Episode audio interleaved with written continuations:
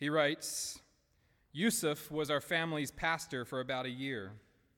An endearing older gentleman, he possesses the kind of grandfatherly disposition that can warm any child's heart.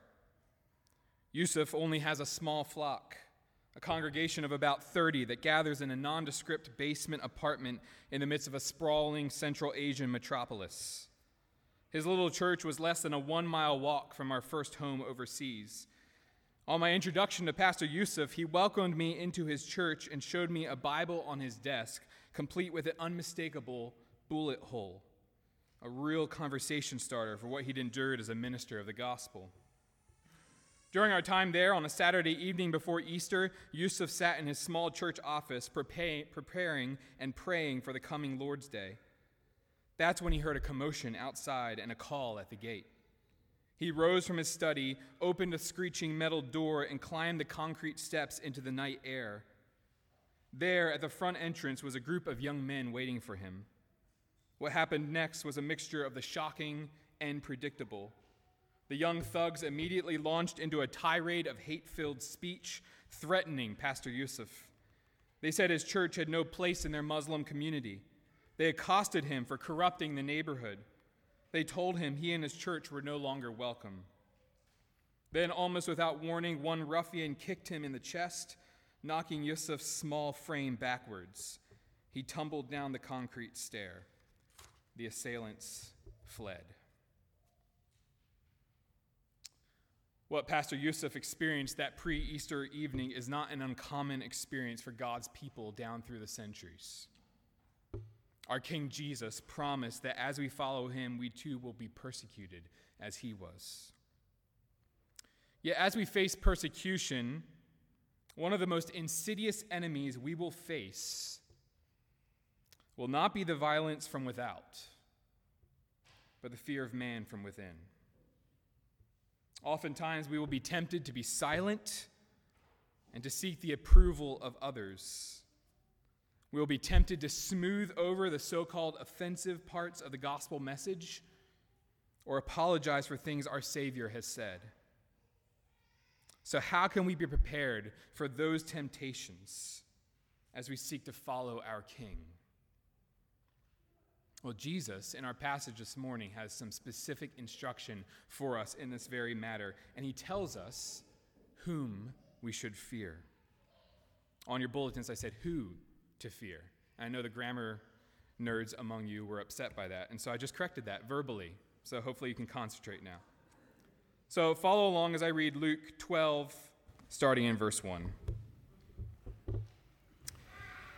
In the meantime, when so many thousands of the people had gathered together that they were trampling one another, Jesus began to say to his disciples first, Beware of the leaven of the Pharisees, which is hypocrisy. Nothing is covered up that will not be revealed, or hidden that will not be known. Therefore, whatever you have said in the dark shall be heard in the light, and what you have whispered in private rooms shall be proclaimed on the housetops. I tell you, my friends, do not fear those who kill the body, and after that have nothing more that they can do. But I will warn you whom to fear. Fear him who, after he has killed, has authority to cast into hell. Yes, I tell you, fear him. Are not five sparrows sold for two pennies, and not one of them is forgotten before God? Why, even the hairs of your head are all numbered. Fear not. You're of more value than many sparrows. And I tell you, Everyone who acknowledges me before men, the Son of Man, will also acknowledge before the angels of God. But the one who denies me before men will be denied before the angels of God. And everyone who speaks a word against the Son of Man will be forgiven, but the one who blasphemes against the Holy Spirit will not be forgiven. And when they bring you before the synagogues and the rulers and the authorities, do not be anxious about how you should defend yourself or what you should say for the Holy Spirit will teach you in that very hour what you ought to say. I think we see three distinct commands here from King Jesus to his disciples, and by extension to you and me, Christian. So let's break these, this passage down into three commands from Jesus. First, beware hypocrisy. Sound familiar from last week? Beware hypocrisy. Jesus isn't done teaching us about this. Second, fear rightly. Fear rightly. And third, acknowledge publicly. Acknowledge publicly. So let's teach, take each one in turn and pray that the Lord humbles us and emboldens us and equips us as we come to his word. So, first, beware hypocrisy. And again, like I just said, this comes on the heels of our study last week where we consider the theme of hypocrisy more in depth. So, look with me at verse 1. Luke says there that at this time, people are flocking to Jesus in such numbers that they're trampling each other. Uh, these crowds are growing, and so Jesus takes this opportunity to exhort his disciples not to play to the crowd, right? If you think about it, we often become hypocritical because we want to maintain a public image in front of others. That's why we start becoming hypocrites. So we put forward a mask that pleases others, even if it's not really the real deal. So imagine how Jesus' disciples must be feeling at this point.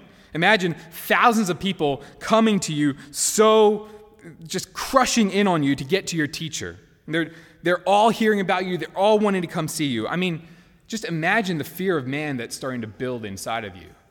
We should keep these crowds, right? We should, we should keep these many people here. What do we need to do in order to keep them with us? So the disciples must be warned lest they stumble into the path of the Pharisees, into the path of Jesus. What Jesus says is hypocrisy. Jesus says there in verse 1 Beware of the leaven of the Pharisees, which is hypocrisy. He uses this image of a, of a loaf of bread, and he says hypocrisy is like leaven or, or yeast that is used as an ingredient in bread. Slowly but surely, those of you who make bread, the yeast starts to infiltrate the entire loaf. So Jesus says, likewise, hypocrisy is a dangerous, insidious foe. It works subtly, under the radar. You don't put much of it in the bread, but when you put it in, it infiltrates everything and changes everything. So, why should the disciples beware? Well, because ultimately hypocrites will be exposed. For that matter, ultimately everyone will be exposed for who they really are, what they've really said, and all they've really done. Look at verse 2. This is scary. Jesus says, Nothing is covered up that will not be revealed, or hidden that will not be known. Therefore, whatever you have said in the dark shall be heard in the light, and what you have whispered in private rooms shall be proclaimed on the housetops. He's speaking of the final judgment when God will reveal all deeds and judge every single person. And he says, just get Jesus' logic, it's clear. He says at that point, the smokescreen of hypocrisy is just going to dissipate completely.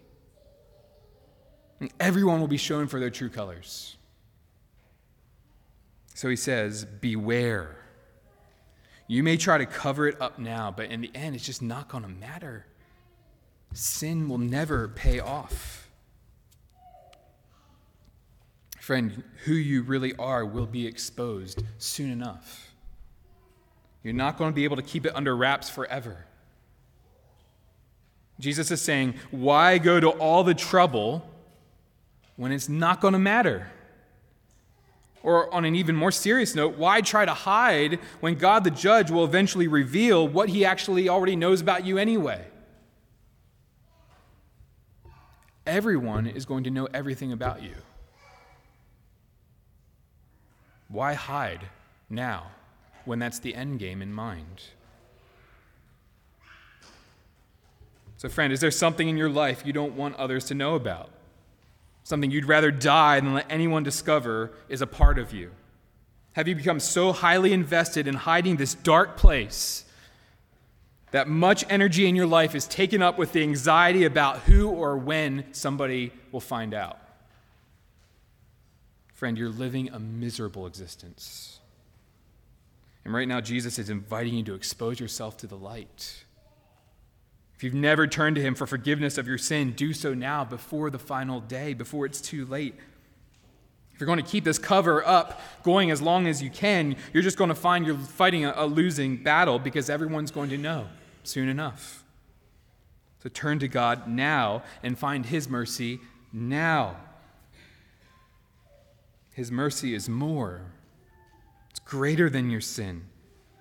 It's mercy that judged Jesus in your place on the cross, so that if you would repent of your sin and bring it to the light, it will be washed away, separated from you. On the cross, God the judge poured out his righteous wrath for our sin on his Son. That's the only way to avoid God's judgment. The only way to avoid the, the judgment of God is through the salvation of God. He's made a way for you. Believe, repent, and believe. If you have questions about that, we're here to talk afterwards. You can contact me during the week. We'd love to talk more about the, the joy and freedom and salvation that comes from being exposed now for who you really are and receiving the forgiveness of Christ. And Christian, God knows you inside and outside. He knows the what Jesus calls the private rooms of your heart. Think about your house. Think about the words that have been uttered in the most private of rooms. He knows it all. So don't buy into the lie that you need to hide those parts from him. It's, a, it's futile. And don't buy the lie you need to hide those things from others in the church. Trust in Christ. He's saying these words to you, and he loves you. Run to him and find true freedom. I'm, I mean, imagine if Loudon Valley Baptist Church became more and more, and I'm not saying it already isn't, but becomes more and more a church full of people who fear God more than the approval of everybody else sitting in this room if we become more and more those who understand that all things will be revealed in time and we do away with pointless facades, wow, God can use people like that in marvelous ways. Think about how much more peace we would have if we weren't so afraid of gaining each other's approval. Think about how much joy we would have if we, had, if we confessed our sin and watched it just washed away. So, church, beware hypocrisy, for there is no future in it. Second, fear rightly. Look at verse 4. Jesus says, I tell you, my friends, do not fear those who kill the body and after that have nothing more that they can do. So, killing the body, I mean, that's pretty intense, right? That's scary. There's this thing called self preservation that keeps us alive, and it's that impulse that drives us to avoid danger, to run from threats. It's what keeps us alive. So, if anything's a legitimate fear, Jesus, I think this one's one of those. But Jesus says there's actually a greater force than that, which would take our physical lives. He says in verse 5, I will warn you whom to fear. Fear him who, after he has killed, has authority to cast into hell. Yes, I tell you, fear him. Jesus repeats fear three times. You feel the, feel the emphasis in his words. He knows this is crucial for Christians to understand. And I love it that he doesn't just say, Do not fear. It'll be okay. You'll be fine. He doesn't just try to smooth things over and make us chill out. No, he replaces our very real fear with a realer fear. Men can only do so much to you. God has authority to judge you even beyond death itself. So, Christian, fear God, live for Him, worship Him, love him. Center your gaze and your goal and your future on Him because He's controlling it all.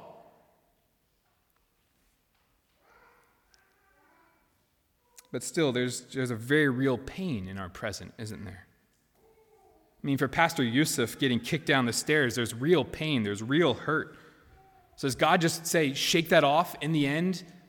It'll be okay. In the end, you know, all things are going to get ordered out. Fear me because I, I have the end in mind.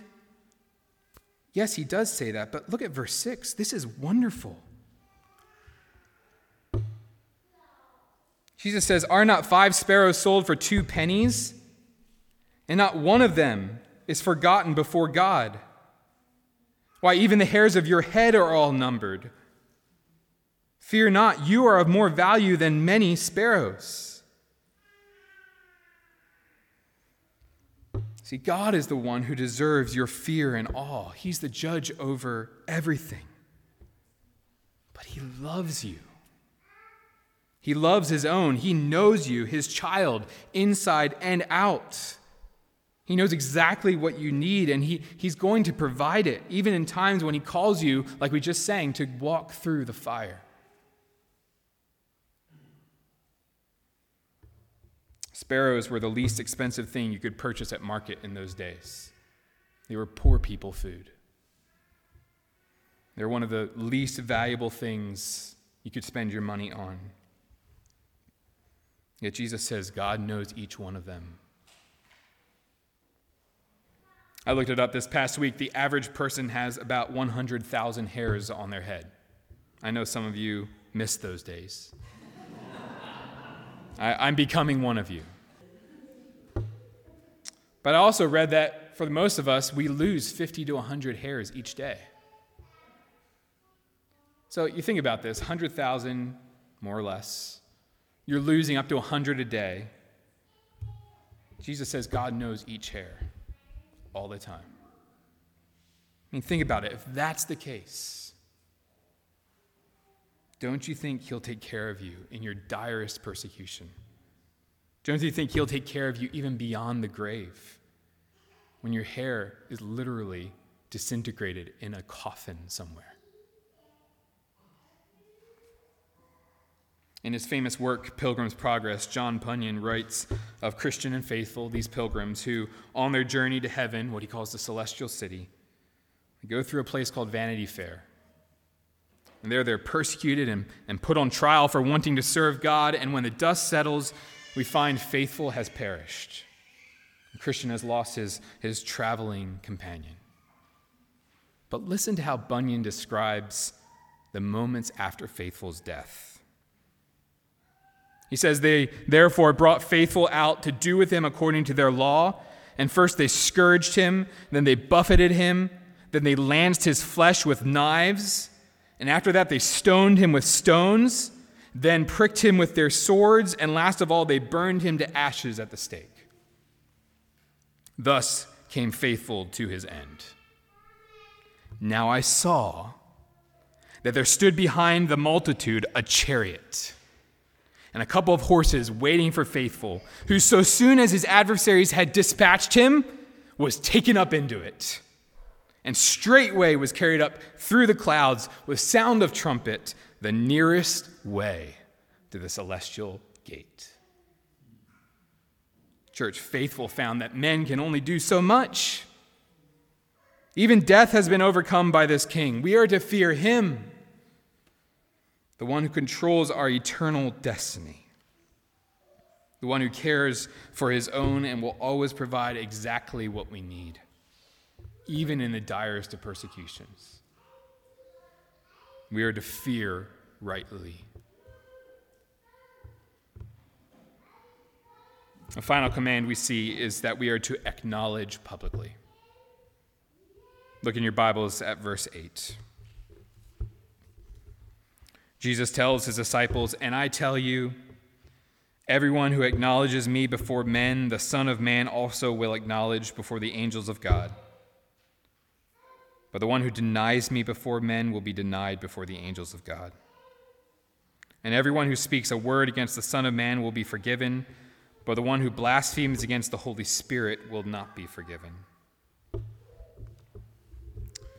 If you'll remember, a big theme over the past month that we spent in Luke's gospel has been this idea that you can't be neutral with Jesus. You're either for him or you're against him. He's either your king or your enemy. And we see the same truth here yet again. There are only two kinds of people those who acknowledge Jesus over the course of their lives, and those who will deny him over the course of their lives. There in verse 10, we see Jesus mention this sin of blaspheming the Holy Spirit. Matthew and Mark also mention this in their gospel accounts, and much ink has been spilled over the years about what exactly that means. Uh, we can for sure talk more later if you'd like, but to put it simply, what I think Jesus is saying there is that when we reject the Spirit, whose role is to lead us to Jesus and shine a spotlight on Jesus, we simply cut off the only way we can ever be saved. There's no other way. but by the Spirit. Darrell Bock, the New Testament scholar, puts it succinctly when he says, Once the Spirit's testimony about God's work through Jesus is permanently refused, then nothing can be forgiven, since God's plan has been rejected. So there are only two ways to respond to Jesus. We either receive him as a savior of our souls or we deny him to the bitter end. And there will be a final judgment. So today is the day you need to decide where you stand with Jesus. Well, there in verse 11, Jesus says that his followers will face persecution, and they must know that at that time they will need to speak publicly about their allegiance to him. Perhaps temptations will arise to anxiety, but Jesus will be right there with him through his Spirit. He says there, and when they bring you before the synagogues and the rulers and the authorities, do not be anxious about how you should defend yourself or what you should say for the Holy Spirit will teach you in that very hour what you ought to say. You know, public acknowledgement of Jesus isn't always easy. If there's ever a place where we can be tempted to be silent, it's in front of others, right? And we even live in a culture fairly open to hearing about our faith compared to any other culture in the world. Of course, that's changing but all the more reason to pay attention to this text. What about when it becomes harder? What about when your job is at risk for being a Christian? Or your home? Or your life? We see here in these verses a delightful promise from Jesus that he will acknowledge us before the angels in heaven and that he will be with us by his Spirit. Mean, remember what he's been teaching us that we must fear God above all, acknowledge him above all, love him above all. And Jesus says, I will be with you. I will give you these amazing promises for when I call you to suffer for my name. So, Christian, where is your synagogue? You know what I mean. Where, where's the place where maybe not being dragged, literally, but where's the place where the Lord is calling you to speak publicly for Jesus in your life right now? Wherever it is, and it's somewhere, be obedient. Fear God more than the glaring eyes and mocking expressions of others. Fear Him more than losing their approval. Know, especially when things become antagonistic, we can often get anxious about being out argued or, or shamed. But Jesus says he will be with us when we're persecuted for his name's sake. And he will even give us the right words to say. So, are you in? I mean, will you obey? I think there's this sense of urgency here to show our true colors in front of others and not cover up if we cover up our faith over the course of our lives, are we truly even followers of Christ at all? Christian, here's what Jesus is saying you can either fear man and say nothing, or you can fear God and say something. Which will it be? You know, this is where the community of the church can be of incredible assistance to you. So if you have people in your neighborhood or your workplace who need to hear about Jesus, share their names with, with people in this church, people in your community group or your one to one Bible study. Ask them to be praying that you would be bold to share, and then circle back and report to them how God helped you, because He will. How He provided the words that were needed in the situation, because He will. I wonder if you have somebody in your mind right now.